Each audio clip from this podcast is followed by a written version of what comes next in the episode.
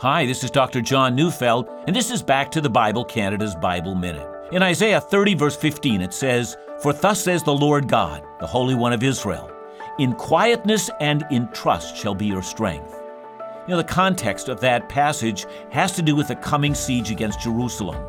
Some, frightened by the approach of the enemy, said that they would ride on swift horses and they would flee. They were terrified by the prospect of what was to come.